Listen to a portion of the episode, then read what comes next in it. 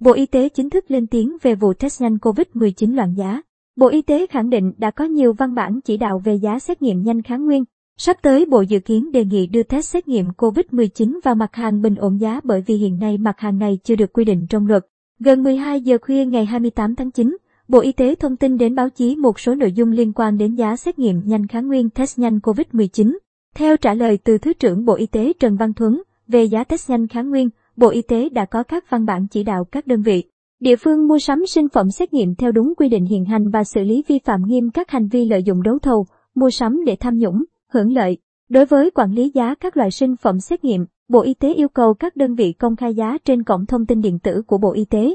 Tính đến nay, Bộ Y tế đã cấp phép cho 97 test xét nghiệm SARS-CoV-2, trong đó 35 test xét nghiệm Real Time PCR, 39 test xét nghiệm kháng nguyên, 33 test nhanh và 6 test chạy cùng máy xét nghiệm, 23 test xét nghiệm kháng thể, 4 test nhanh và 19 test chạy máy. Đối với xét nghiệm trong các cơ sở y tế công lập, Bộ Y tế đã có văn bản yêu cầu việc tính giá xét nghiệm nhanh kháng nguyên căn cứ vào thực thanh thực chi. Cụ thể giá được tính toán dựa vào giá kit test, chi phí vật tư tiêu hao liên quan. Việc thanh toán theo kết quả đấu thầu mua sắm được cấp có thẩm quyền phê duyệt theo quy định của luật đấu thầu. Cạnh đó, Bộ Y tế đã có văn bản hướng dẫn về mức giá của gộp mẫu để giảm chi phí xét nghiệm, đặc biệt là cho các doanh nghiệp. Để tăng cường quản lý giá test nhanh kháng nguyên, Bộ Y tế đã trình Chính phủ nghị định về quản lý trang thiết bị y tế, bao gồm test xét nghiệm, trong đó yêu cầu các đơn vị phải kê khai giá để công khai, minh bạch trong mua sắm đấu thầu. Sắp tới, Bộ Y tế tổng hợp ý kiến xong sẽ đề nghị đưa test xét nghiệm COVID-19 vào mặt hàng bình ổn giá bởi vì hiện nay mặt hàng này chưa được quy định trong luật.